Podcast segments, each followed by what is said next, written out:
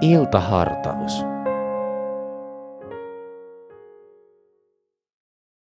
Minä olen Jouko Jääskeläinen, Helsingin kansanlähetyksen aktiivi ja valtiotieteiden tohtori Vantaalta, tällä erää myöskin kirkolliskokouksen jäsen. Näissä iltahartauksissa käsittelen joulua, niitä ajatuksia, joita joulu raamatun äärellä ja historian näkökulmasta minulla tuo esille. Voit kuunnella näitä jouluun liittyviä hartauksia niin myöskin useamman peräkkäin, koska ne liittyvät toinen toisiinsa. Siunausta sinulle joulun odotukseen ja Jumalan apua kaikissa elämäsi vaiheissa. Tällä kertaa katsomme joulun ajan juhlia, juutalaista hanukkaa ja kristityille hyvin tärkeän joulun sanomaa ja sen taustoja. Jouluhan on juhlista jaloin. Meille suomalaisille suurin uskonnollinen juhla ainakin tunnetasolla mitattuna on juuri joulu.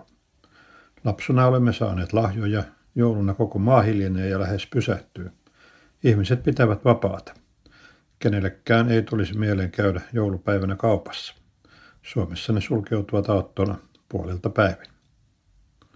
Tekee mieli kysyä, mikä on sinun ensimmäinen joulumuistosi.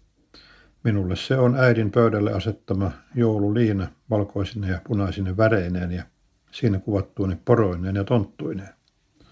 Mikä on sinun keskeisin joulumuistosi raamatusta? Uskoisin, että se on meille useimmille, useimmille jouluevankeliumi. Luukkaan evankeliumin toinen luku tuo tuhansissa ja miljoonissa suomalaisissa kodeissa luettu joulun ydinsanoma evankelista Luukkaan mukaan. Ennen kuin katsomme tarkemmin joulua, kristittyjen joulun alla vietetään juutalaisten aivan omaa juhlaa Hanukkaa. Se on asemoitavissa kalenteriin aivan tarkkaan. Se ei ole varsinaisesti vanhatestamentillinen juhla, vaan periytyy makkapilaisten ajalta. Aikanaan hajonneen Aleksanteri Suuren valtakunnan erään haarautuman johtajat, syyrialaistaustaiset Seleukidihallitsijat puuttuivat pari vuosisataa ennen ajalluskumme alkua hyvin voimakkaasti juutalaisten sisäisiin asioihin. Vaikea aika oli vuosina 175-163 ennen Kristusta.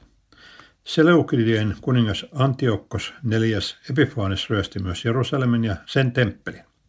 Kun hän lisäksi kielsi juutalaisten uhritoimitukset, sapatin vieton ja ympärileikkauksen sekä otti temppelissä käyttöön Tseuksen palvonnan, juutalaiset nousivat kapinaan makkapilaisen pappisuvun johdolla. Juutalainen pappi Mattatias kieltäytyi juhraamasta vieraille jumalille. Hän ja hänen kolme poikaansa olivat vuoroin kansan johtajina ja taistelivat vierasta valtaan, valtaa vastaan vaihtelevin tuloksin. Kapinallisten vapauttajien johtajan Juudaksen saatua lopulta temppelin haltuunsa, se puhdistettiin uskonnollisesti ja myös ympäröitiin muureilla. Tuossa tilanteessa juutalaisen temppelin Jumalan palvelusesineet uusittiin ja vietiin temppeliin. Siellä aloitettiin jälleen uhraaminen juutalaisin säännöin. Hanukka-juhla pohjautuu vuoden 165 ennen ajalaskumme alkua temppelin puhdistamiseen liittyneisiin tapahtumiin. Viimeinen Mattatian pojista, Simeon Makkabilainen, valloitti lopullisesti Jerusalemin vuonna 142. Tällöin syntyi Hasmonien itsenäinen juutalainen kuningaskunta. Juutalaiset saivat poliittisen vallan koko Palestiinassa.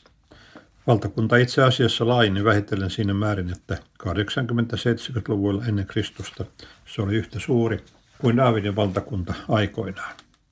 Valtakunta oli kutakuinkin itsenäinen vuosina 142-63 ennen Kristusta. Hanukka-juhla on marraskuun lopulla tai joulukuun alkupuolella meidän kalenterimme mukaan. Esimerkiksi Yhdysvalloissa Hanukka helposti sekoitetaan jouluun. Nämä ovat kaksi aivan eri juhlaa, vaikka Hanukkanakin voidaan antaa lapsille lahjoja. Juhlan nimi merkitsee vihkimistä ja uudistamista, koska Juudas Makkabilainen puhdisti ja vihki temppelin uudelleen valoitettua sen pakanallisilta seleukideilta. Temppelistä löydettiin öljyä menoran eli kynttiläjalan kynttilöiden tulen sytyttämistä varten. Aivan yllättäen se riittikin kahdeksan päivän tarpeisiin, kunnes saatiin uutta öljyä. Juhlan jokaisena päivänä sytytetään aina yksi kynttilä lisää, kunnes lopulta kahdeksan kynttilää ja niin sanottu sytyttäjäkynttilä palavat. Tähän juhlaan liittyy myös monia paikallisia korostuksia, mutta se on erittäin tärkeä myös tämän päivän juutalaisuudessa. Ohjelman sinulle tarjosi Helsingin evankelisuterilainen kansanlähetys. Katso lisää kansanlähetys.fi kautta Helsinki ja tule mukaan.